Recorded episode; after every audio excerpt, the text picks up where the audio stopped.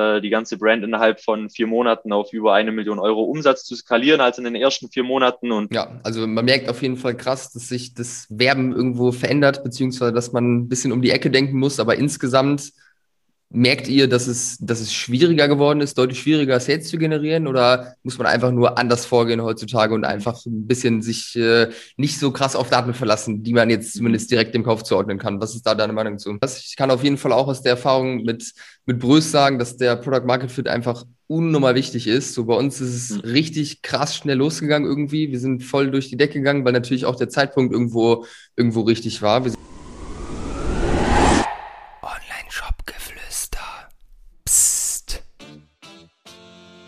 So, viele Shopbetreiber haben schlechte Erfahrungen gemacht mit Agenturen und wir tatsächlich auch. Ich möchte dir heute beweisen, dass auch anders geht. Ich habe nämlich einen spannenden Gast heute hier, nämlich Nico Hummel von Space to Media, der Social Ads Premium Agentur mit eigener E-Commerce Brand. Für ihre Kunden geben sie im Monat ungefähr eine Million Euro aus oder über eine Million Euro pro Monat haben für ihre Kunden insgesamt schon über 48 Millionen Euro Umsatz generiert. Und äh, Nico hat letzter einen LinkedIn-Post gemacht, äh, wo er gesagt hat, dass sie das schönste Startup-Büro Deutschlands haben. Und sie sind im Bayerischen Wald und nicht in Berlin. Und da würde ich gern von dir wissen, Nico, warum im Bayerischen Wald? Und erstmal schön, dass du da bist. ja, erstmal schön, dass ich da sein darf. Berend, danke für die Einladung. Ähm, genau zum Office. Der, der Post ist vielleicht in LinkedIn ein bisschen viral gegangen, haben ein paar Leute gesehen. Ähm, ich habe gerade zwar nicht behauptet, dass es das Schönste, ich habe nur die Frage gestellt, ob es, ob es noch schönere gibt. Also wir sind auf jeden Fall sehr, sehr zufrieden hier. Ähm, kurz zur Hintergrundgeschichte, äh, wie es dazu kam. Also wir waren vorher hauptsächlich remote aufgestellt. Mein, mein Kollege Niklas ähm, war hauptsächlich in Berlin im, im Office. Und dann war es äh, Mitte letzten Jahres, wo wir uns dann sagen wollten, okay, lass es uns auch mal ein Office suchen, dass wir einfach mehr zusammenarbeiten können. Und dann standen wir so ein bisschen vor der Entscheidung, soll es jetzt eher nach Berlin gehen. Aber wir hatten hier in, einem, in der Nähe von Passau, sitzen wir hier im Bayerischen Wald, ähm, quasi vier Kunden vor Ort. Das ist eine große, größere Unternehmensgruppe. Das sind vier Online-Shops, die wir alle betreut haben. Und aus dieser quasi Kundenbeziehung ist auch mit Wahoo Board noch der, der eigene ähm, Online-Shop, die eigene E-Commerce-Brand entstanden, was du gerade schon gesagt hast. Ja. Und wir hatten dann eben auch hier dann äh, ja erste Mitarbeiter dann quasi von Wahoo Board. Am Anfang war noch Lagern alles komplett hier. Wir waren dann auch öfters hier, beziehungsweise Niklas wollte dann auch gerade zum Start von Wahoo dann mal für zwei Wochen hier hier rumkommen. Dann war gerade eh irgendwie Lockdown in Berlin, ging, ging wenig so. Und dann sind irgendwie aus zwei Monaten, äh, aus zwei Wochen sechs Monate geworden. Und irgendwann dann Mitte dieses Jahr hat es dann mich irgendwie auch gepackt. Dann bin ich auch hierher gezogen und seit, seitdem sind wir jetzt eben hier in dem wunderschönen Office. Geil, feiere ich auf jeden Fall. Also ich habe die Bilder gesehen, es sieht wirklich super, super nice aus. Also ich glaube, da kann man, kann man sehr gut arbeiten und auch fürs Team bestimmt eine coole Sache, da einfach so ein so ein nices Office zu haben. Richtig cool. Ja, auf jeden Fall, auf jeden Fall. Ja. Geil. Ihr, euch macht ja als Agentur so ein bisschen besonders, dass ihr auch eine eigene E-Commerce-Brand irgendwie habt. Vielleicht erzählst du da mal ganz kurz, dass die Leute wissen, wer jetzt Wahoo noch nicht gehört hat, was genau macht ihr, seit wann gibt's das und äh, mhm. warum ist das krass, was ihr da macht? Gerne, gerne. Also Wowboard ist, wie gesagt, die eigene E-Commerce-Brand, die jetzt vor ungefähr einem Jahr gestartet wurde. Also ich glaube, letztes Jahr November war so der erste ähm, ganze Verkaufsmonat. Bei Wowboard handelt es sich um ein Balance-Board. Quasi kann man sich vorstellen wie ein Holz, Holzbrett, Holzboard, das in, in zwei Richtungen gebogen ist und so eine Korkrolle. Und wo man da einfach, ja, an jedem Ort äh, frei surfen kann. Man kann Balance-Übungen machen. Es ist ein, ja, Freizeit, sagen wir mal, frei, neuer Freizeitsport, der da irgendwie ein Stück weit geschaffen wurde, auch für, für Kinder wahnsinnig interessant. So für den Fitnessbereich gibt's jede Menge Anwendungsmöglichkeiten.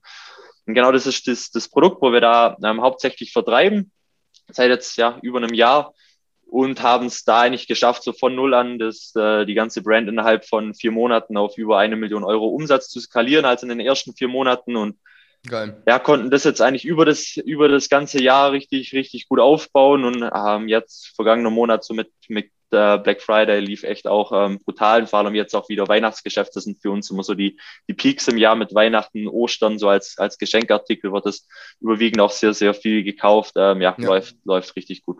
Geil, was ich mich da schon gefragt habe, jetzt selbst, ich verfolge euch ja auch so ein bisschen. Hm, ich kann mir vorstellen, so als Corona noch übelst das große Thema war, auch mit Lockdown, dass da einfach super easy war, das zu verkaufen, weil es halt einfach cool war, sich die Zeit irgendwie zu vertreiben. Mhm. Habt ihr da jetzt dieses Jahr gemerkt, wo Corona irgendwie ein bisschen in den Hintergrund gerückt ist, beziehungsweise normales Leben wieder stattfinden konnte? Habt ihr das in den mhm. Sales auch gemerkt? Wurde es da schwieriger oder konntet ihr das geil irgendwie auffangen ja. dieses Jahr?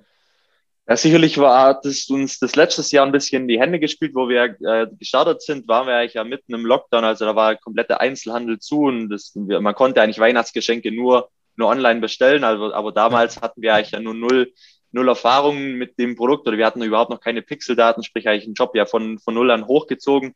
Darum war es eigentlich damals schon gut. Wir konnten jetzt aber dieses Jahr, also trotz, sagen wir mal, Lockdown-Ende, so, so ein bisschen sind wir jetzt ja gerade, wo hier, wir hier sind, auch nur ein bisschen drin im Lockdown, ähm, konnten wir trotzdem eine deutlich, deutlich Steigerung jetzt gegenüber letztem Jahr erzielen, einfach, ja, weil wir anscheinend äh, inzwischen einfach noch viel mehr Learnings gesammelt haben, mittlerweile auch viel mehr ähm, Stock haben. Also wir sind da letztes Jahr dann auch ziemlich schnell out of stock gelaufen in den ersten zwei Monaten, weil wir natürlich mit dem ja. Ansturm auch nicht gerechnet hatten. Also man kann auf jeden Fall sagen, ja, dass wir das trotzdem also deutlich skalieren konnten jetzt gegenüber letztes Jahr nochmal. Geil, hört sich gut an. Ist auf jeden Fall ein nices Produkt, genau zur richtigen Zeit gestartet. Das war bei uns bei Brös ja eigentlich auch so. Wir sind ja auch mhm. erst Anfang 2020 richtig an den Start gegangen. Da ist ja. uns die ganze Corona-Geschichte natürlich auch irgendwo zugute gekommen, was jetzt die Sales ja. angeht. Aber ist ja. ja auch nichts verkehrt dran, den, den Push da irgendwie mitzunehmen. Ist äh, ein schöner Start auf jeden Fall. Geil, sehr spannend. Das heißt, ihr macht das, was ihr für, für Wahoo macht, jetzt den, den Marketingbereich, das setzt ihr auch noch für andere Brands um, richtig? Kannst du da mal ein genau. bisschen sagen, wie ihr da vorgeht, wie viele Kunden ihr da aktuell so betreut? Mhm. Genau, also neben Wahoo Board ist eigentlich so unser immer noch unser Hauptfokus, sage ich mal. Unser, unser Hauptgeschäft ist eben die, die Social Media Ads Agentur mit Spacedome. Spacedome Media ähm, betreuen da so um die 15 weitere Brands ja. und sehen uns da auch so ein bisschen als ja Premium-Agentur oder Exklusivpartner. Also unser Ziel ist es jetzt nicht mit der Agentur irgendwie eine, eine riesen Agentur aufzubauen, um da einen Kunden nach dem anderen durchzuschleusen, sondern wir wollen halt wirklich äh, nur langfristige Kooperationen, wo, wo die Zusammenarbeit richtig Spaß macht, wo wir voll hinter dem Produkt äh, stehen, da auch Skalierungspotenzial erkennen und wo wir dann halt da wirklich zusammen ähm, da, da Gas geben können, die Brands durch die Decken schießen können. Ja. Genau, das ist so ein bisschen, was wir, was wir in der Agentur machen, sind da mittlerweile ja sechs Leute, aber ähm, ja, sind da auch gerade gut auf der, auf der Suche nach neuen Mitarbeitern. Also äh, ja, es wächst auch sehr gut, aber ja, genau, das ist das, was wir so auf Agenturseite dann machen. Und haben da dann halt äh, so quasi unser Hauptfokus ist natürlich Social Ads. Also wir machen rein Social Ads, jetzt kein, kein E-Mail-Marketing oder Google, Google-Sachen oder so, das, das machen wir nicht. Da haben wir dann unsere ja, äh, Experten, Partneragenturen wieder an der Hand.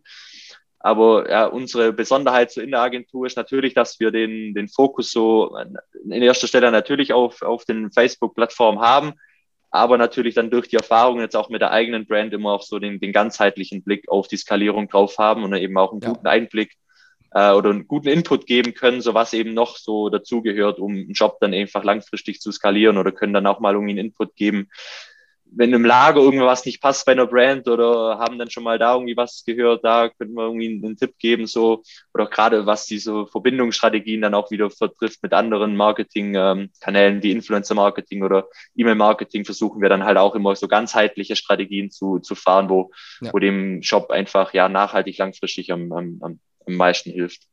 Ja, ist auch ganz ehrlich mega sinnvoll, da ganzheitlich drauf zu blicken, beziehungsweise mega wichtig. Ich meine, ihr habt ja jetzt ja vor allem größere Brands oder zumindest die, die schon ein bisschen was an Umsatz machen bei euch als Kunden. Mhm. Wir haben ja auch viele kleinere Shopbetreiber irgendwo bei, bei uns als Kunden und es ist halt ja. einfach ein, ein, großes System irgendwo, wo, das, wo die Sachen ineinander greifen müssen, weil ja. wenn man jetzt ja. noch keinen Product Market Fit irgendwie hat, kann man auch am Ende über Facebook Ads relativ wenig machen. Deswegen das auf jeden Fall mega sinnvoll aus meiner Perspektive. Was man ja aktuell an vielen Stellen hört, ist, dass das Creative am Ende der wichtigste Hebel irgendwo ist für gute Performance. Mhm. Siehst du das auch so? Wenn ja, kannst du kurz erklären, warum ist das so?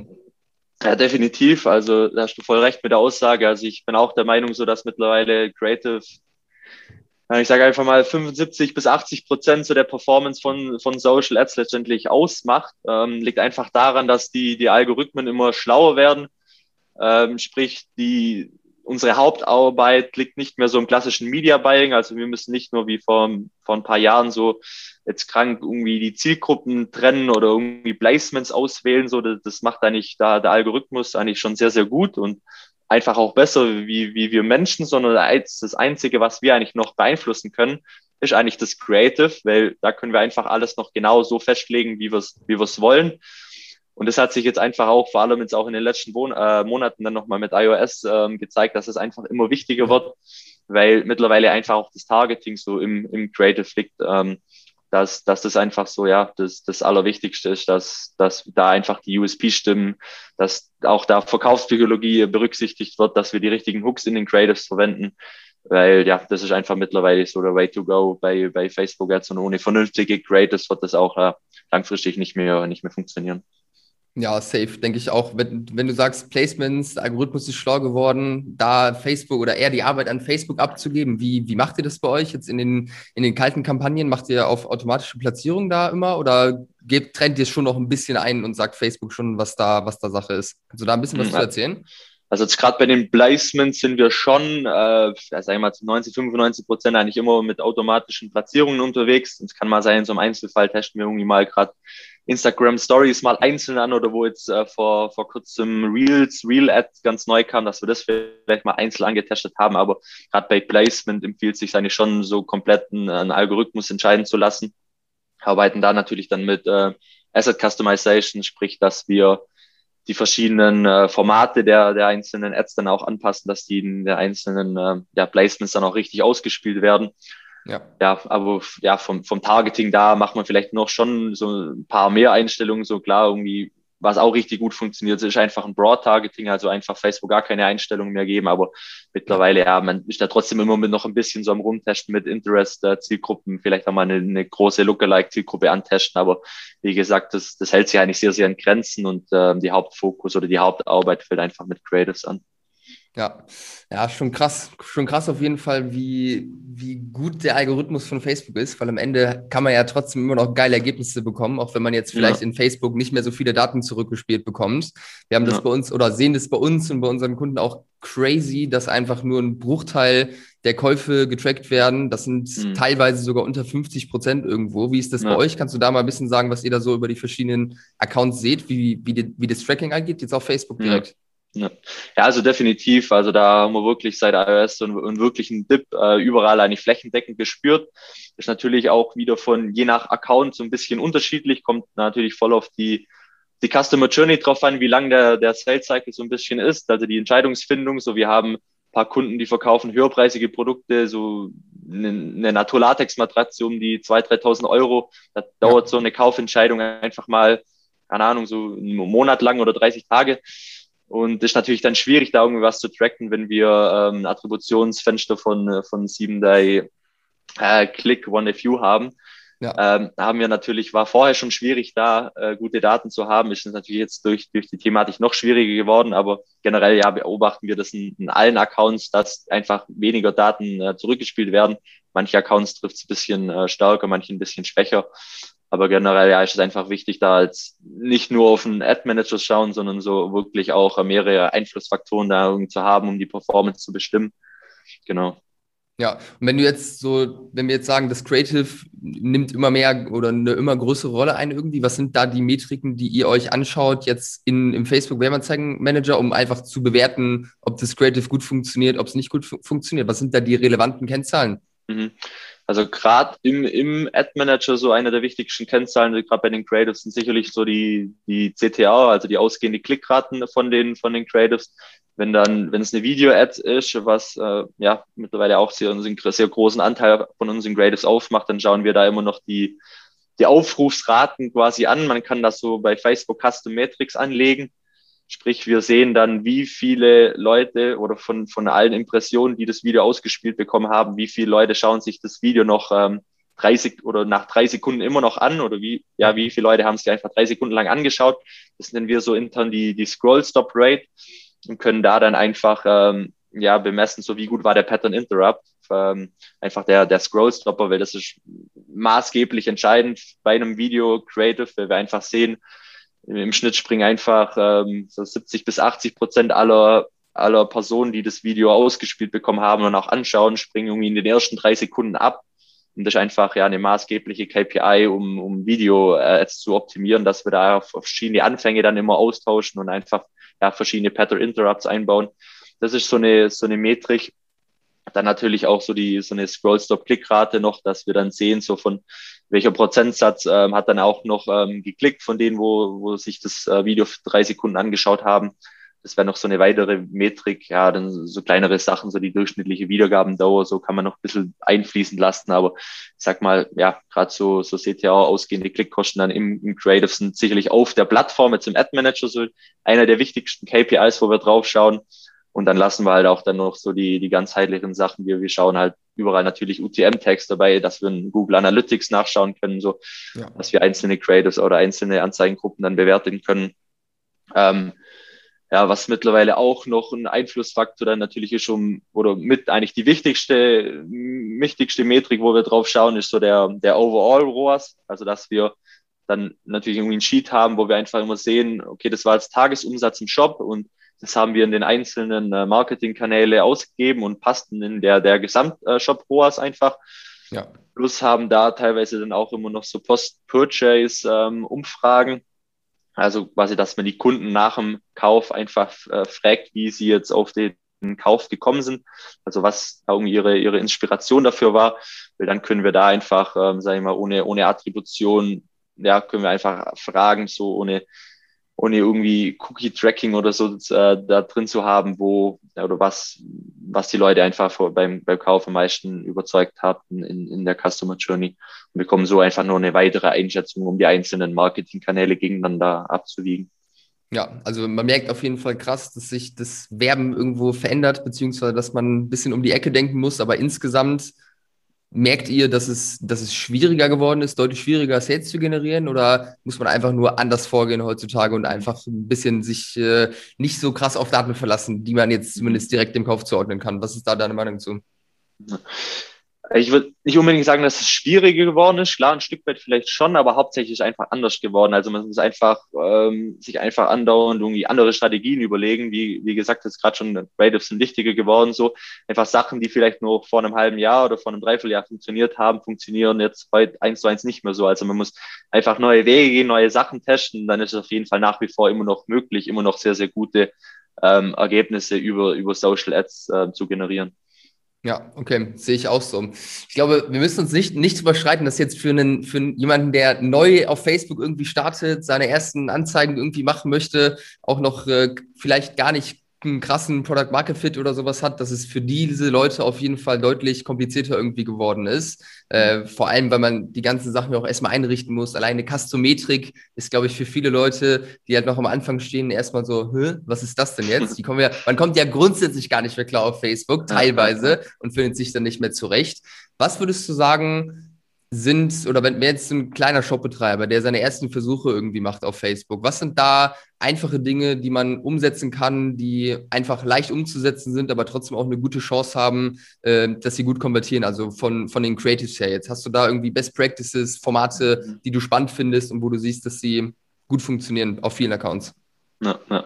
Also was gerade aktuell so richtig gut funktioniert, sind vor allem ähm, auch einfach zu erstellen, gerade für kleinere Shop-Betreiber, so die ganzen User-Generated ähm, Content-Videos oder auch Images, einfach gar, gar nicht so der High-Class-Content, der jetzt irgendwie in einem Studio aufgenommen wurde, sondern einfach mal das iPhone rausholen, ähm, ja, Kamera draufhalten, mal abfilmen.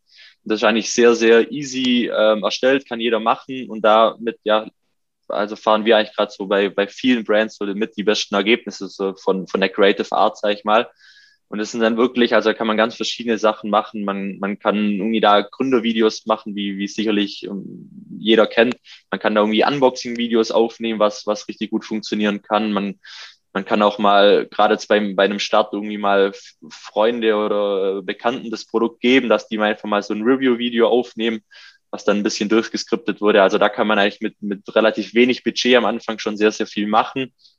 Und genau das wäre so mal mein Best Practice, wie ich da hingehen würde, wenn ich jetzt äh, komplett von Null einfach starten würde. Ja, ja, safe. Machen wir auch gute Erfahrungen. Also bei unseren Kunden, vor allem jetzt so das Thema Gründervideos, wenn irgendwo der Shopbetreiber selbst auch irgendwo Sinnbild für die Zielgruppe ist oder die irgendwie gut darstellt, dann funktioniert es ja. erfahrungsgemäß oder kann es richtig, richtig gut funktionieren. Wir haben einen Kunden, der verkauft rum ähm, und der ja. ist wirklich perfekt. Seine Zielgruppe hat auch Tattoos, ist ein Tätowierer, ja. beziehungsweise der Rum ist halt von so einem Tätowierer gemacht. Also das ist wirklich ein hundertprozentiger Fit und die funktionieren richtig, richtig gut, die Dinger. Die sind halt wirklich super easy irgendwie erstellt. Wenn man jetzt so ein Unboxing macht oder seine Freunde fragt, äh, dass sie mal ein Review geben irgendwie per Video. Was ist, was ist da wichtig? Man kann ja dieses Video dann nicht einfach so ausspielen, ohne irgendwie das noch zu bearbeiten. Was sind da mhm. die, die paar Sachen, die aus deiner Perspektive auf jeden Fall umgesetzt werden müssen? Mhm. Also was nicht, was natürlich immer machen kann, dass man irgendwie ein, äh, vor allem die USPs einfach gut rüberbringt. Also wirklich sagen, so wie unterscheiden wir uns, uns jetzt von, von anderen Rums oder so, oder was ist unser, unsere, ja, unser Hauptkaufgrund, sage ich jetzt mal, warum soll man unser Produkt kaufen? Das sollte immer relativ schnell rüber, äh, rüberkommen. Das ähm, ja, kann man gut machen, wenn man jetzt gerade so bei, bei Videos oder Unboxing-Videos einfach ein, ein Text-Overlay da irgendwie arbeitet, aber natürlich, wenn, wenn man dann ein Review-Video oder gerade ein Gründervideo, dass man natürlich gerade auf die Dinge dann auch im Text, in Textform eingeht oder man legt irgendwie ein Voice-Over-Text noch drüber. Also das sind alles Sachen, was man auf jeden Fall machen sollte. Plus eines der wichtigsten Sachen ist, ja, finde ich einfach der, der Pattern Interrupt, dass man da einfach auch äh, viele verschiedene Dinge testet, weil gerade am Anfang, wenn man ganz zu Beginn steht, weiß man vielleicht gar nicht so, welcher, welcher USP oder welcher Kaufgrund zieht jetzt bei mir am besten, dass man einfach mal ein Video nimmt mit, mit sagen wir, fünf verschiedenen USPs oder fünf verschiedenen Hooks, sondern auch vielleicht irgendwie andere Zielgruppen anzusprechen und man cuttet die einfach dann alle mal so an die erste ein, zwei Sekunden, dass die alle anders sind und danach geht das Video immer gleich weiter oder geht, geht immer so auf die, auf die ähnlichen Sachen ein und dann sieht man halt sehr schnell, was, was funktioniert da gut, was, was können wir vielleicht weiter ausbauen und, und was äh, funktioniert vielleicht eher weniger gut. Mhm, verstanden. Und ganz konkret jetzt in der Praxis, vielleicht bleiben wir mal bei dem Rum-Beispiel. Wie, wie könnte das aussehen, dass, dass die Leute jetzt mal wirklich ein konkretes Bild vor Augen haben, was so ein Pattern Interrupt sein könnte? Ähm, also können ganz verschiedene Dinge sein. Wir, äh, das können jetzt gerade, also wir können ein Pattern Interrupt kann einfach nur ein Text Overlay, eine Hook sein. Zum Beispiel irgendwie drei Gründe, äh, warum du diesen äh, rumprobieren solltest oder ja, das wäre jetzt ein Beispiel so, das, das andere Beispiel ähm, könnte jetzt in, in dem Beispiel sein, so, ja, warum habe ich diesen Rum noch nicht früher entdeckt oder oder vielleicht ist da irgendwie eine besondere Zutat oder irgendwas, ja, einfach besonders oder der, der Rum, der fünf Jahre gereift ist, keine Ahnung, ähm, dass man da einfach so, so verschiedene, ja, Dinge einfach ein bisschen anspielt so und dann wäre es natürlich so im, im visuellen, visuellen Bereich, ähm, kann man da ja auch, auch brutal viele Sachen testen. Einmal zeigt man zu einer ersten Sekunde die Person, die spricht, dann einmal vielleicht so ein, so ein Glas, wie man den Rum äh, sich einschenkt, dass man eigentlich eher nur so die, die Anwendungsszene hat, einmal vielleicht in der ersten Sekunde eine ja. Person, die, die trinkt. Und das sind halt alles so verschiedene Anwendungsszenen, ähm, die man da einfach mal in die ersten Sekunden packen kann. Ja, das heißt, um das einmal zusammenzufassen, einfach verschiedene Szenen, bildlich gesprochen, das Einschenken, vielleicht das Trinken, das Abfüllen ja. und dann zusätzlich ja. noch einen USP, ein Benefit irgendwo als Text noch aufmachen. Und das könnte schon reichen, dass der Pattern Interrupt oder das, das dann schon ein Pattern Interrupt, den man testen kann, beziehungsweise genau. wo man mehrere von testen kann. Ja. Genau. Was würdest du da, was würdest du da empfehlen, wie viele, wie viele man da gleichzeitig testet, was Pattern Interrupts angeht? Kommt natürlich immer stark aufs, äh, aufs Budget drauf an, also je nachdem, wie viel, wie viel Budget wir dann irgendwie auch zur Verfügung haben zum Testen. Also es macht ja schon immer Sinn, mindestens mal irgendwie, wenn wir jetzt eine Kampagne aufsetzen, so mit einem Video, dass man da dann pro Video dann auch mal fünf, sechs, ähm, mir ist auch acht verschiedene Pattern Interrupts testet. Also das ist auf jeden Fall klar, man kann immer mehr machen, umso, umso mehr Budget dann man natürlich wieder zur Verfügung hat. Aber ich sag mal, wenn man dann pro Video mal so ja, vier bis sechs verschiedene äh, Einstiege hat, ist das auf jeden Fall für, für den Beginn schon mal genügend. Ja, nice. Und was sind so Tools, mit denen, also wenn wir jetzt auf die, auf die kleinen Shopbetreiber, die das erste Mal irgendwie mhm. eine Facebook-Ad machen, nochmal schauen, was sind so Tools, die du da empfehlen kannst, mit denen man relativ leicht und solche Sachen erstellen, bearbeiten kann? Gibt es da irgendwelche? Mhm. Ja. Gut, also unser Content-Team ähm, arbeitet eigentlich überwiegend komplett mit der äh, Adobe Creative Cloud. Also mit den, mit den Adobe-Programmen sind vielleicht auch eher dann eher die, vielleicht auch die Profi-Tools, in die man sich erstmal ein bisschen reinarbeiten muss. Ähm, ansonsten gibt es euch auch gerade für den Grafikbereich noch sehr gut ein, ein Canva, was man sicherlich kennt. Ähm, immer mehr im Kommen ist auch gerade im Grafikbereich auch Figma. sagt vielleicht auch dem einen oder anderen was. Also das sind eigentlich Tools, mit denen man eigentlich schon relativ äh, easy, relativ coole Dinge machen kann, wo auch nicht teuer sind. Und ja, mit dem würde ich es einfach mal für eine Stadt ähm, ausprobieren. Ja, nice. Also Canva kann ich auf jeden Fall auch empfehlen. Super easy, geile, geiles Tool. Sehr schön, geil. Wenn du jetzt auf das guckst, was ihr bei, bei Wahoo so gemacht habt in den letzten sechs bis zwölf Monaten, was sind da so Creatives, die am geilsten funktioniert haben und was sind da so Ergebnisse, Werte? Vielleicht kannst du da mal ein bisschen, äh, bisschen was ausplaudern. Mhm.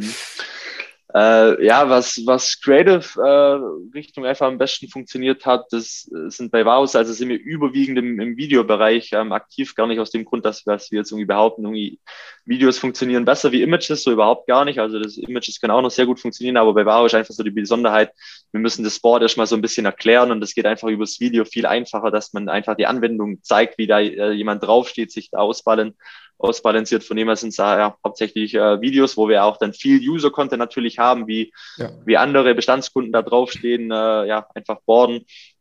Äh, das funktioniert sehr, sehr gut, äh, gerade in, in, dem Bereich. Ähm, genau. Ja, kann ich auf jeden Fall jedem mal empfehlen, in die Werbebibliothek bei Facebook zu gehen und mal so ein bisschen zu stalken, was, äh, was ja. Wahoo, Wahoo so für Ads macht. Ist auf jeden Fall sehr geil, kann man auf jeden Fall einiges draus lernen die große Frage, die, die ich mir manchmal stelle und die natürlich jetzt auch bei den Zuhörern wahrscheinlich aufkommt, User-Generated Content, jetzt die Videos, wo Leute auf dem Board draufstehen, Tricks machen, ihre erste Versuche irgendwie präsentieren. Wie kriegt man den? Wo, wo kriegt man den her? Mhm. Ähm, gut, wir als Agenturen haben uns da mittlerweile so einen Pool an Leuten aufgebaut, ähm, ja, die das einfach richtig gut können, die auch, wo wir einfach wissen, die können richtig gut in die in die Kamera äh, ja, sprechen oder sind dabei einfach authentisch, so können das gut rüberbringen. Also ja, haben wir uns einfach jetzt über die, die letzten Monate einfach einen, großen Pool auf, aufgebaut an, an so, sag ich mal, Influencern. Also es müssen jetzt nicht wirklich Influencer sein, wo eine große, wo, wo selber über ihren privaten Account eine große Reichweite haben. So das ist überhaupt nicht notwendig, weil die müssen einfach nur gut vor der Kamera sprechen können. Aber gerade wenn man jetzt äh, komplett als, als kleiner Shop jetzt neu starten will und wahrscheinlich nicht so auf so einen Pool zurückgreifen kann auf, aus Leuten, die das richtig gut können, kann man natürlich gerade zu Beginn mal einfach ähm, ja auf dem Insta oder bei Bestandskunden nachfragen, so ob die so ein Video einfach mal aufnehmen will. Die haben das, das Produkt ja einfach schon, dann sind vielleicht auch damit äh, zu, zu, zufrieden. Man kann bei seinen Instagram-Followern schauen, ob da irgendjemand dabei ist, der regelmäßig privat selber Content erstellt, der, der da schon mit Erfahrung hat, dass man den einfach mal anfragt, dass man ihm ein Produkt zusendet und man einfach mal so ein bisschen ähm, ja, Videos aufnimmt oder man schaut einfach mal im Bekanntenkreis rum, wer da vielleicht ein bisschen Sicherheit vor der Kamera ausstrahlen kann ähm, und damals so, so ein Video aufnehmen kann. Also da gibt es ja schon einige Möglichkeiten. Ja, nice. Und würdest du dann empfehlen, wenn man jetzt über die Community geht, bei Instagram, ihr habt ja, glaube ich, auch eine Facebook-Gruppe, die richtig aktiv ist. Finde mhm. ich auf jeden Fall auch sehr smart, ja. was ihr da macht. Ähm, gebt ihr dann irgendwie einen Gutschein oder irgendwie ein kleines Geschenk, wenn ihr dann Videos bekommt von den Leuten? Oder ist eure Erfahrung, dass sie es gerne machen und das, äh, das feiern, wenn sie gefragt werden und dann ein Video machen dürfen? Also es gibt sowohl als auch, sage ich mal, also es gibt äh, relativ ja, viele Leute, die das auch quasi schon einfach umsonst machen, wenn die überzeugt sind vom Produkt, wenn die es vielleicht schon haben. Ähm, ja, dann machen die das einfach umsonst. Oder gibt sicherlich auch ja, viele kleinere Creators oder so, denen es einfach Spaß macht, die sowas umsonst machen. Es gibt aber auch sicherlich irgendwie Creators, mit denen wir zusammenarbeiten, denen, die dann irgendwie was bekommen, sei es dann irgendwie ein Gratisprodukt, aber auch teilweise dann auch irgendwie gegen Bezahlung das dann machen wollen. Also es geht dann halt Richtung den professionelleren Bereich, die, die haben das dann auch wirklich drauf, die machen dann auch mal ein größeres Briefing und machen nicht nur irgendwie ein Video dazu, sondern produzieren dann auch wirklich mal Content, über den wir dann auch oder über lang, längere Zeit dann äh, was davon haben. Also das geht eigentlich ja alles von, von das, sage ich mal. Ja, okay. Das heißt, wenn man kreativ ist, dann findet man da auf jeden Fall Lösungen, auch wenn man nicht viel Geld für, für sowas äh, zur Verfügung hat. Und wir haben auch, also wir machen bei, bei Brös auch die Erfahrung, dass die Leute in der Community einfach auch Bock haben, irgendwo Teil davon zu sein, ein bisschen mitzuwirken, ja. auch gerne Bilder stellen und so weiter. Vor allem wird sie am Ende auch ausgespielt und das äh, gibt auf jeden Fall viele Leute, die da auch Bock drauf haben. Ja. Also das ja, äh, da einfach mal liebt die Community zu fragen um Hilfe, kann auf jeden Fall Wunder wirken. Das, ja, genau, genau. Gerade bei Vaho haben wir jetzt ja letzte Woche auch mal ähm, die Teamrider dann hier vor Ort äh, ins Office eingeladen oder unseren Standard. Die Teamrider, so. geil. Ja, genau. Also das da vielleicht auch bei Wahoo nochmal so ein, so, ein, so ein Unterschied. Also da ist es gar nicht ganz so easy, vielleicht wie bei anderen Produkten, ähm, User-Generated Content zu, zu sourcen, weil also man muss erstmal auf dem, dem Board stehen können. Also es ist jetzt nicht so, dass das Board dann ankommt und man kann da ab äh, Tag eins perfekt draufstehen und die krassen Tricks da irgendwie machen. Das dauert dann vielleicht einmal ein paar Wochen, bis man da immer sicherer wird. Und dementsprechend ist es halt gar nicht so easy, dass man da bei jedem Neukunden dann gleich mal nach einem Video nachfragt. Und dementsprechend ähm, ja, haben wir einfach über, über die Zeit jetzt ähm, oder unsere Community-Gruppe aufgebaut. Und da gibt es natürlich einige einige Personen, die da richtig krass unterwegs sind, auch krasse Tricks drauf haben, die haben jetzt einfach mal für ein Wochenende dann zu uns hier nach Bayern eingeladen und haben äh, mit denen dann auch mal einen ganzen Tag ein professionelleres Shooting gemacht, quasi, wo wir dann auch Videografen etc. da haben, dass wir da mal was richtig Cooles dann abdrehen können mit denen. Also sowas bietet sich natürlich immer auch an, wenn, wenn man so irgendwas machen kann. Dann könnt ihr ja richtig Gas geben jetzt in den nächsten Monaten. Habt wieder viel ja, jetzt, jetzt haben, wir, haben wir wieder gut Konten, wo wir wieder eintesten können. Das stimmt. Ja. Sehr geil, sehr geil. Ich möchte noch eine, eine Sache zum Thema Creatives mit dir besprechen. Und zwar hattest du am Anfang gesagt, dass der Algorithmus immer schlauer wird und dass ihr immer weniger Beschränkungen irgendwie bei Facebook reingeht. Begriff Full-Funnel-Strategie kennen, kennen wahrscheinlich die meisten. Und der wurde ja vor, vor einem Jahr auf Facebook noch, oder konnte man ja sehr geil durchziehen, so, dass du wirklich die kalte Stufe Exclusions machst, also die Leute, die interagiert haben, ausschließt, die Leute, die auf der Seite waren, schon ausschließt. Und da wird es ja auch immer schwieriger, überhaupt die Retargeting-Audience dann zu bespielen, weil die Leute das Tracking mhm. nicht aktiviert haben, etc. Wie geht ihr damit um? Genau. Das ist auch noch ein guter Punkt. So, das hatten wir, das ist auch, was ich vorher meinte, so was vor einem halben Jahr oder einem Jahr noch lief, muss jetzt irgendwie nicht mehr funktionieren. Also früher war das da wirklich so, da haben wir dann auch irgendwie ein Tofu, also Top-Funnel, Mofu, Mittelfunnel, ja. Bottom-Funnel, ganz granular da irgendwie Aufteilungen gemacht und, und den, den Funnel so irgendwie bespielt. Mittlerweile sind wir da eher eigentlich so auf einer, sag ich mal, Full-Funnel-Strategie, wo wir eigentlich gar nicht mehr so die, die Eingrenzung machen oder wir schließen so in den, in den kalten Audience, so die, die Retargeting-Audience gar nicht mehr wirklich mit aus, sondern lassen die da gleich äh, mit reinspielen, hat den Hintergrund, dass der Algorithmus gerade zu Beginn dann auch mal vielleicht gerade die, die Algorith äh, die, die Retargeting-Zielgruppen bespielen kann, da schon mal irgendwie erste äh, Käufe generieren kann, da mal erste Datenpunkte einsammeln kann und sich dann immer irgendwie Stück für Stück dann mehr Richtung, Richtung kalte äh, Audiences bewegen kann. Also es hat vor allem jetzt auch äh, ja, vor, vor kurzer Zeit in, in der Black Week richtig, richtig gut funktioniert, wo wir einfach fast überwiegend nur noch mit Full-Funnel-Kampagnen so am Start waren, haben natürlich zusätzlich dann ähm, nochmal extra Retargeting-Kampagnen aufgebaut, dass es dann ja je nach Kunde auch mal mehr, mal weniger gut, trotzdem noch richtig gut ja, funktioniert hat. Aber generell sind wir da mittlerweile schon so in dem, in dem Full-Funnel ähm, ja, Konzept einfach drin.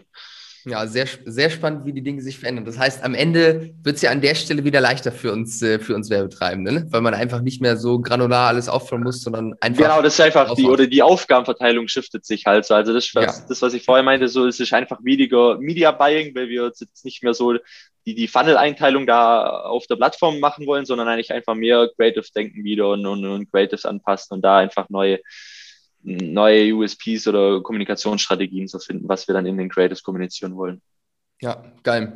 Sehr spannend. Vielleicht eine, eine letzte Frage noch, weil es mir, mir gerade auf der Zunge brennt. Ähm, wenn du jetzt Video-Ads viel machst, dann habt ihr ja auch große Audiences, vor allem bei einem erklärungsbedürftigen Produkt. Ich glaube, so ein Board bei euch kostet ja auch 200, 300 Euro, wenn man es im Bundle kauft oder so. Ja, 175, ja, ja. Genau, es ist ja keine Sache, die man, die man sich, oder die die meisten Leute zumindest sich sofort irgendwie gönnen, sondern wo man mhm. auch nochmal erklären muss, Einwände behandeln muss. Kannst du ein bisschen was dazu noch sagen, was ihr jetzt in, im Re-Engagement, also an die Leute, die jetzt Videos geguckt haben, aber noch nicht gekauft haben oder auch im Retargeting, was ihr da beachtet, wenn ihr Content dafür erstellt? Also wenn ihr die Creatives, wenn ihr die Creatives macht, wie ist da euer Vorgehen?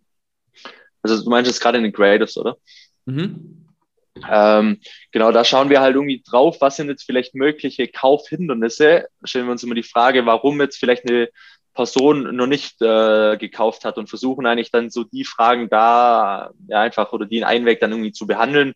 Zum Beispiel beim Wahoo-Bot haben wir da irgendwie dann auch mal ein Erklärvideo ähm, laufen, wo dann einfach eine Person oder äh, Niklas oder der, der Gründer dann einfach erklärt, äh, was jetzt vielleicht die Besonderheiten bei unserem Balance, Balance Board sind gegenüber jetzt anderen Marken. Also es gibt ja mittlerweile auch ja, andere äh, Anbieter da einfach am Markt, so dann erklären wir einfach so, wo ist vielleicht bei unserem Board nochmal der Unterschied. Wir ja, gehen aber auf die verschiedenen Sachen ein. Zum Beispiel fragen sich dann manche irgendwie, wie, wie, warum kostet so ein Board irgendwie 175 Euro? Das ist ja eigentlich nur ein Holzbrett, so.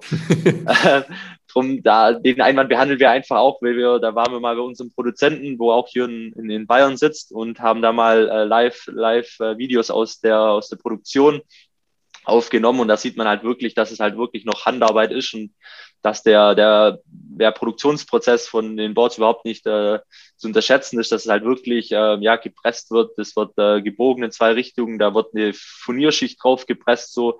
Und wenn wir da halt, ja, haben wir richtig geile Videos davon, wo auch ja der, der Bearbeitungsprozess da irgendwie gezeigt wird, um die, die hohe Qualität dann auch des, des Sports irgendwie wieder zu, wieder zu spiegeln. So.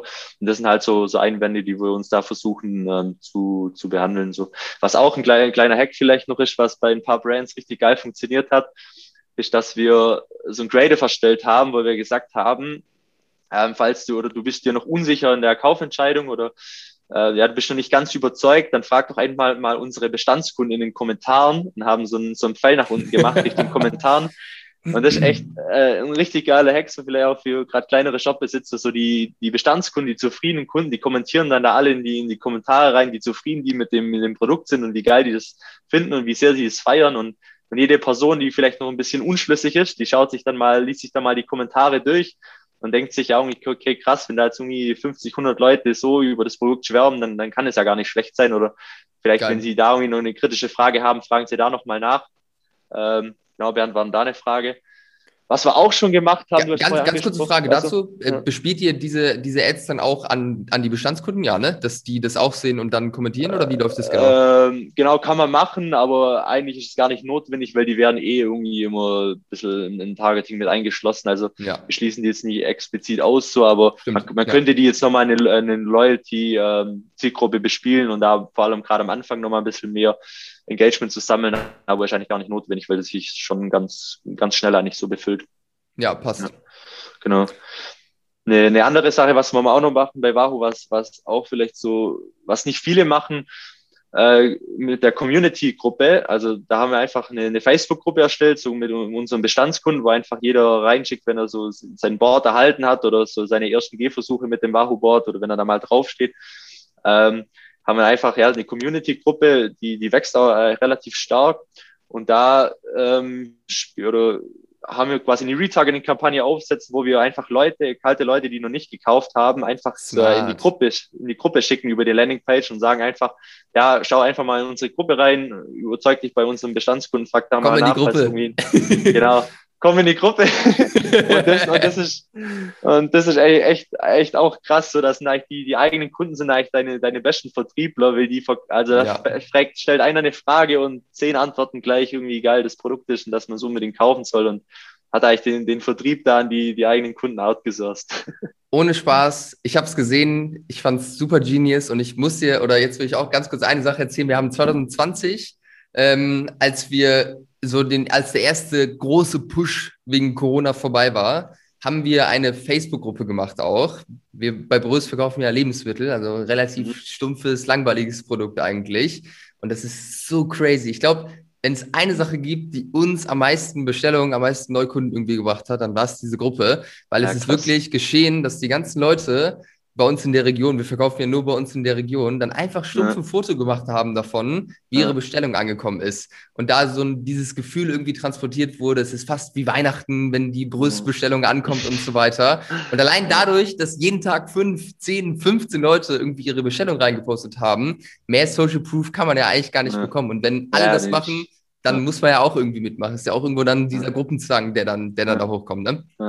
Ja. Naja, das ist echt wirklich eine Sache, die, die von vielen irgendwie unterschätzt wurde, vielleicht, oder gerade so Facebook-Gruppen, die, die haben jetzt auch nicht mehr so den, den besten Ruf, mhm. oder vielleicht hört sich das auch sehr, sehr veraltet an, aber wenn man es dann wirklich irgendwie mal testet und es sinnvoll einsetzt, kann es wirklich so eine sehr, sehr krasse Sache sein. Ja, safe. Und es muss, es muss auch zum Produkt passen. Das klar, muss man safe, auch ganz klar sagen. Muss zum Produkt ja. passen, muss auch ein bisschen zur Zielgruppe so passen. Also, ja, ja klar, safe. Also so eine, so eine Rum-Gruppe weiß ich jetzt nicht, ob die, ob die schnell viel Erfolg hätte, aber man muss sich da Dinge einfallen lassen. Ja, wir können es auch mal was, ich, so. was, was krass funktionieren, sind, glaube ich, diese ganzen Barbecue-Sachen und so weiter, weil die Leute, die halt da irgendwo in der Szene drin sind, die haben auch richtig Bock und die haben auch ganz viele Dinge, wovon sie Fotos machen können. Ja, ja spannend. Aber Facebook-Gruppe, geniale Sache, kann ich auch sehr empfehlen, muss ich sagen. Ich würde gerne ein Thema oder zwei Themen noch mit dir besprechen. Deswegen springen wir jetzt mal kurz vom Thema Creatives auf das nächste Thema. Und zwar, ihr habt ja, oder du hast ja auch schon gesagt, dass ihr ein paar Kunden habt, die jetzt ein bisschen höherpreisige Produkte verkaufen. Ich ja. habe bei euch auf der Seite geguckt und da lausche ich auch ab und zu mal in der Werbebibliothek und gucke mir die da an, weil ich weiß, dass ihr die betreut. Das ist Jonas Lieb, die machen ja mhm. äh, Naturmatratzen. Ähm, ja. Dann habe ich noch eine Firma gesehen, die irgendwie Möbel, Möbel verkaufen, Couch. Kannst du da mal ja. so ein bisschen erzählen, was da jetzt wichtig ist und was man da beachten muss jetzt im Bereich Performance Marketing, wenn man einfach mhm. höhere Pro oder hochpreisige Produkte verkauft? Genau. Du hast schon angesprochen, das äh, unterscheidet sich echt teilweise echt äh, grundlegend so von, von den, sag ich mal, einfacheren Produkten oder den klassischen Social Media Produkten wie ja, irgendwie eine Zahnbürste oder irgendwie ein, ein Rasierapparat oder einfach erst Sachen, die einfach so Spontankäufe sind, sind jetzt bei, bei den Sachen einfach deutlich anders, weil die, die Customer Journey einfach viel länger ist, die Kaufentscheidung dauert länger und dementsprechend muss man auch an das ganze Thema ähm, ganz anders rangehen.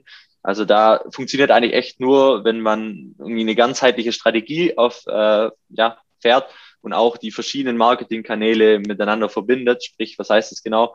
Also wir teilweise dann bei, bei höherpreisigen Produkten irgendwie eine, eine Matratze, dann kann es mal sein, wir fahren da erstmal am Anfang irgendwie Lead Kampagnen und fahren da irgendwie Leads ein und bespielen diese Leads dann hinterher wieder über E-Mail-Marketing. Also das kann irgendwie eine, eine Strategie sein oder man muss einfach so ein bisschen out of the box denken, so andere Strategien irgendwie ein bisschen fahren. Ähm, was zum Beispiel jetzt gerade, du hast vorher angesprochen mit Couch.com, die verkaufen so Modularsofas, haben auch äh, sehr ein, ein höherpreisiges Produkt. Da gehen wir zum Beispiel ran und ähm, versenden zum Beispiel so Stoffmuster, dass man da irgendwie Leads sammelt, die, die mal äh, Stoffmuster sich bestellen, dann mal so Spannend. die so zehn Stoffe nach Haus geliefert bekommen und dann äh, die, die wirklich anfühlen können, so sich vom Material überzeugen können, die Farben vielleicht, was ihnen am besten gefällt, wählen können und schaffen es dann so wieder hinterher über E-Mail-Marketing Marketing oder so dann irgendwie einen Zell oder über sogar teilweise in der Zielgruppe noch, weil es auch ein bisschen eine ältere Zielgruppe in beiden Fällen ist, auch teilweise dann über, über Telefongespräche dann auch so altmodisch es auch klingen mag. Äh, gefällt den, den mir, Zell gefällt mir. Zu schaffen, Geil, geil, richtig ja. gut. Diese, diese, ähm, diese äh, Stoffproben, macht, gehen die dann kostenlos raus oder bezahlt man da was für? Nee, die gehen kostenlos raus. Okay, spannend. Und mhm. wenn jetzt so bei, macht ihr sowas mit den, mit den Lead-Kampagnen auch bei, bei Jona oder? Hast du da genau. noch andere Beispiele, was man da machen kann? Weil man muss ja irgendwas geben auch dafür, dass man die E-Mail-Adresse bekommt. Ja, ja.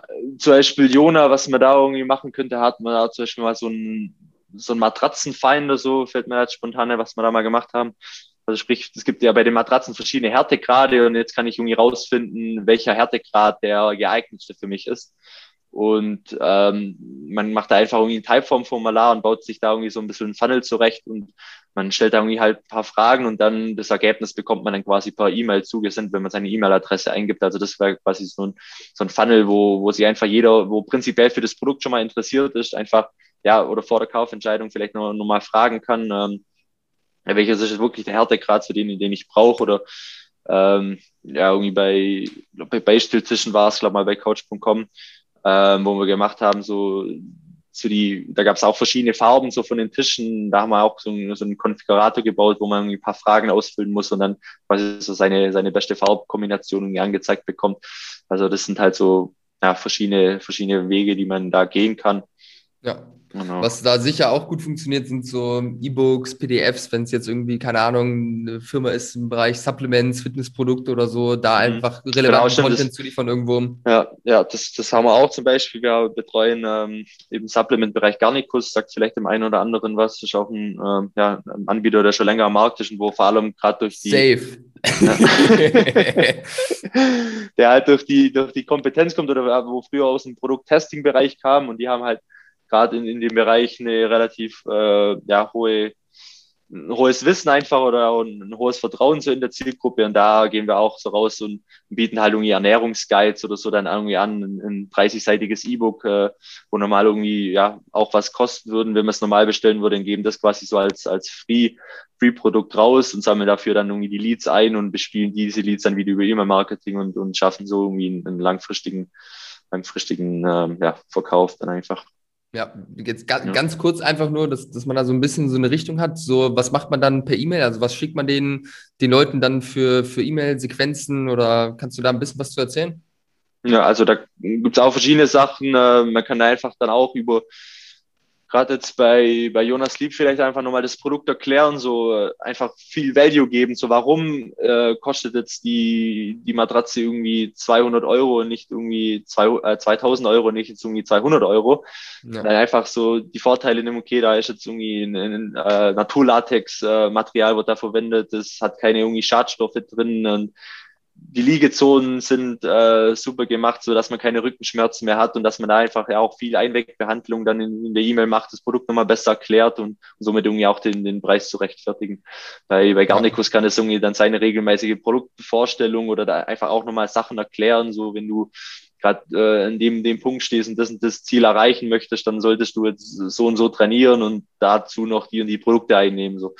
Ja. ja. Und dann am besten die E-Mail-Sequenzen, es läuft ja dann automatisiert ab. Äh, wahrscheinlich, oder dafür ist natürlich wichtig, dann zu wissen, wie lang ist der, der Kaufzyklus jetzt von den Kunden ja. und dann halt auch ja. über den Zeitraum zur richtigen Zeit die richtigen Impulse setzen und dann am Ende auch genau. auf, auf, den Zell gehen irgendwo. Ich meine, bei so einer Matratze, da hängen ja dann auch meistens mehrere oder oftmals mehrere Leute mit drin, die irgendwo die mhm. Entscheidung zusammentreffen müssen. Das macht es ja dann noch, noch komplizierter am Ende. Genau, da ist auch das Controlling, also das Gesamtcontrolling einfach sehr, sehr wichtig. Ohne, also wenn wir das äh, da bei den beiden Shops dann nicht eingeführt hätten oder etabliert. Also es schaffen auch nicht viele solche Hochpreisprodukte irgendwie dann langfristig profitabel zu einem ordentlichen, ähm, bei dem ordentlichen Skalierungslevel irgendwie zu verkaufen. Und das ja eines der, der maßgeblichen Entscheidungen ist einfach das, das gesamtheitliche Controlling-System, was dann wieder darum dahinter steckt. Weil wie gesagt, gerade bei, bei solchen ähm, Produkten, da haben wir so vor iOS 14 schon wenig Daten bekommen, zurückgemeldet bekommen.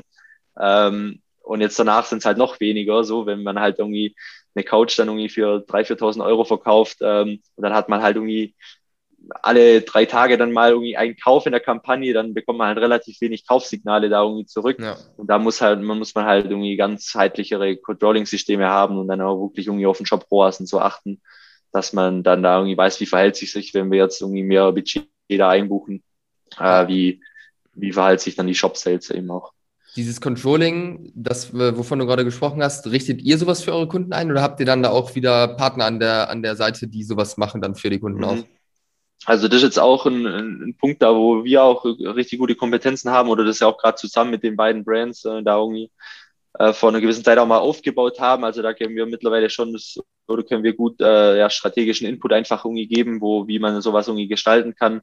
Das ist auch immer bei unserem Onboarding-Prozess, dass wir erstmal so mit dem Kunden so die komplette KPIs äh, besprechen, da äh, vorgefertigte Excel-Sheets haben, um auch so eine Produktkalkulation nochmal komplett durchgehen, überprüfen und dann nur auch wirklich so die KPIs so für die einzelnen Steps äh, berechnen, was da, was da am meisten Sinn macht. Also dass, dass die Daten auf jeden Fall mal stimmen, so an denen man sich dann später orientieren kann, nicht, dass man da irgendwie zu Beginn irgendwie einen Fehler macht und dann komplett auf die falschen KPIs ähm, optimiert, weil das kann dann sehr schnell sehr blöd ausgehen.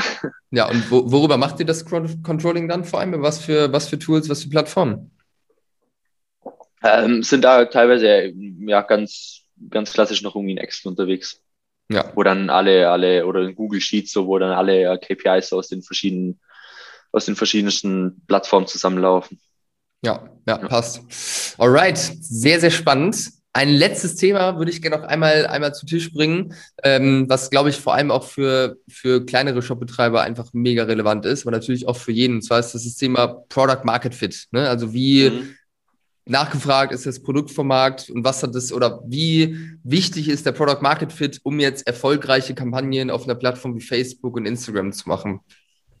Ja, also unglaublich wichtig, so mit das Wichtigste eigentlich, so was es gibt, weil wenn du keinen Product Market Fit hast, dann wirst du es auch nicht langfristig schaffen, irgendwie deine, deine Brand oder dein Produkt zu skalieren, weil dann, dann interessiert es einfach auf Dauer niemand mehr, weil wenn du einfach einen schlechten Product Market Fit hast, dann kannst du noch das, das beste ähm, Marketing der Welt machen, aber dein, dein Produkt wird dann einfach irgendwie trotzdem irgendwie nicht gekauft oder wird vor allem dann nicht wieder gekauft. Also die Retention ist einfach schlechter.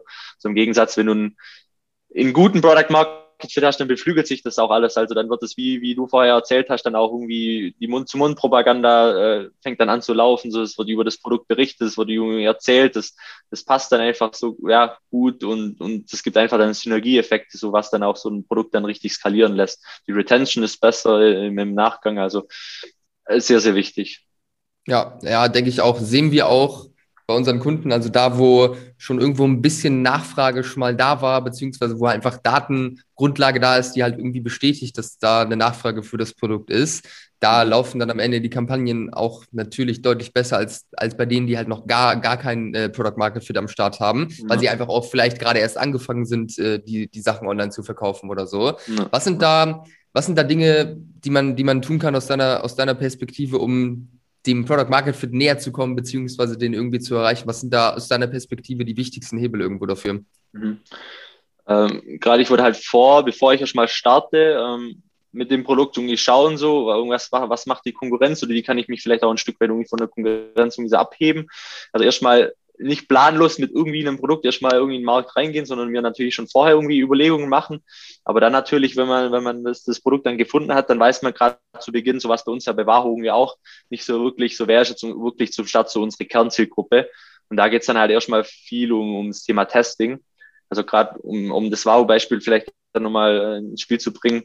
Wir hatten da am Anfang natürlich irgendwie die Fun-Sportler, die, die Surfer, die äh, ja, Skifahrer oder die, die Snowboardfahrer, die dann im, im äh, Lockdown gefangen waren und, und nicht äh, auf die Piste konnten. Dann konnten wir natürlich äh, erstmal so an die, an die ganzen Fun- oder an die, die Freizeitsportler, an die Surfer, an die Skifahrer gehen, sagen, wir haben jetzt den, den perfekten Ersatz für euch haben da aber dann mittlerweile irgendwie gefunden, so, das ist eigentlich gar nicht unbedingt, muss gar nicht unsere Kernzielgruppe sein, weil wir haben dann halt irgendwann angefangen, in den Ads auch äh, Richtung andere Zielgruppen zu kommunizieren und haben dann da gemerkt, dass das funktioniert teilweise noch besser oder da ist vielleicht die, die Nachfrage nach dem Produkt noch irgendwie viel, viel besser oder die Zielgruppe ist da noch viel größer.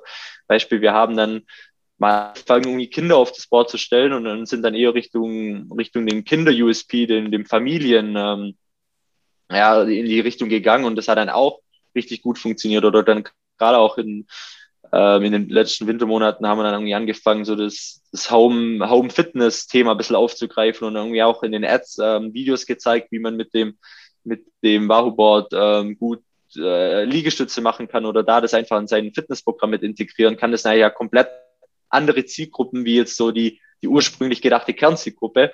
Und das wollte ich gerade zu Beginn, wenn ich mir jetzt so über mein Product Market Fit noch gar nicht unbedingt sicher bin und jetzt irgendwie vier, fünf verschiedene Zielgruppen habe, so in der Richtung, die ich mir irgendwie vorstellen könnte, dann würde ich da ganz am Anfang das wirklich exakt in den Ads testen und wirklich mal für jede Zielgruppe halt Ads erstellen, die alle zusammen eine Kampagne packen äh, auf die Kampagne dann mal Budget drauf schießen und dann sieht man da relativ äh, schnell in den, in den KPIs dann auch, was vielleicht besser äh, funktioniert und was vielleicht weniger gut äh, angenommen wird und dementsprechend dann natürlich auf das optimieren oder das weiter ausbauen, ähm, was einfach ja gute Klickraten hat, was, was oft ähm, ja geklickt wird und bestenfalls dann eben auch gekauft wird und das ja. eine vielleicht erstmal ähm, ja als, als an zweiter Stelle anstehen, ähm, was vielleicht am Anfang nicht so gut funktioniert.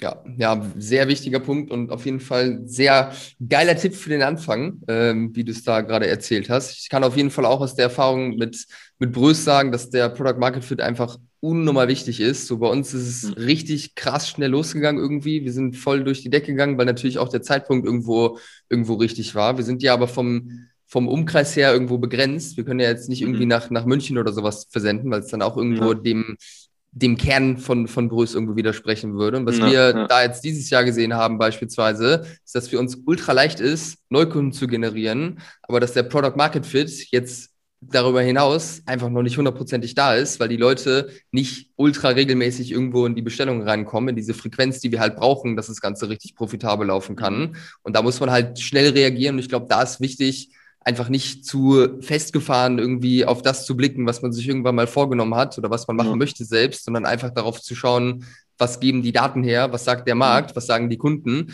wie reagieren die und dann halt eben da nicht zu lange zu warten, um Anpassungen zu machen, sondern da halt einfach schnell zu reagieren, weil das ist auch, auch ja. aus meiner Erfahrung das Allerwichtigste. Ich meine, das war ja bei Wahoo auch, glaube ich, ein wichtiger Faktor, warum ihr so schnell so durch die, Decke, durch die Decke gegangen seid, weil einfach der Product Market Fit heftig da war und die Nachfrage vom Markt auch zu dem Zeitpunkt richtig groß.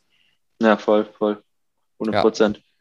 Ja. Spannend. Geil, Nico, guter Talk, richtig nice. Wenn äh, du, lieber Zuschauer, liebe Zuschauerin, was mitnehmen konntest hier aus dieser Folge, dann würde ich mich extrem freuen, wenn du ein Abo da lässt und wenn du uns in die Bewertung reinschreibst, was du heute für ein Learning mitnehmen konntest, was äh, eine Sache ist, die irgendwo hängen geblieben ist von dem, was Nico gesagt hat oder auch ich gesagt habe. Und wenn du Nico sympathisch fandst, dann kann ich dir auf jeden Fall zwei Dinge empfehlen. Nummer eins, folgt ihm auf jeden Fall auf LinkedIn. Er hat da ein geiles Format, wo er einmal in der Woche ein Creative teilt, Creative of the Week und einfach nur analysiert, was wurde da gut gemacht, was hätte man noch besser machen können. Also wirklich geiler Input, wo man was lernen kann, wo man was, was mitnehmen kann jede Woche. Schreibt ihm da auch gerne, wenn ihr konkrete Frage irgendwie an ihn habt und wenn ihr selbst einen Shop habt und vielleicht schon jetzt nicht mehr am Anfang steht, sondern schon ein bisschen mehr Umsatz macht, ein Product Market Fit da ist und ihr auf der Suche seid nach einer guten Performance Marketing Agentur, kann ich dir auf jeden Fall Nico und Space Storm sehr ans Herz legen. Da lege ich meine Hand für ins Feuer, dass die ihren Job gut machen. Ich denke, das konnte ihr auch heute bezeugen. Und Nico,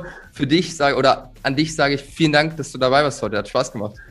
Danke, hat mir auch wahnsinnig viel Spaß gemacht und äh, können wir immer wieder mal gerne machen. Jo, danke dir. Sehr gerne. Geil. Nico, dann mach's gut. Wir hören uns. Vielen Dank. Jo, während. Bis dann. Ciao. Mach's gut. Ciao, ciao.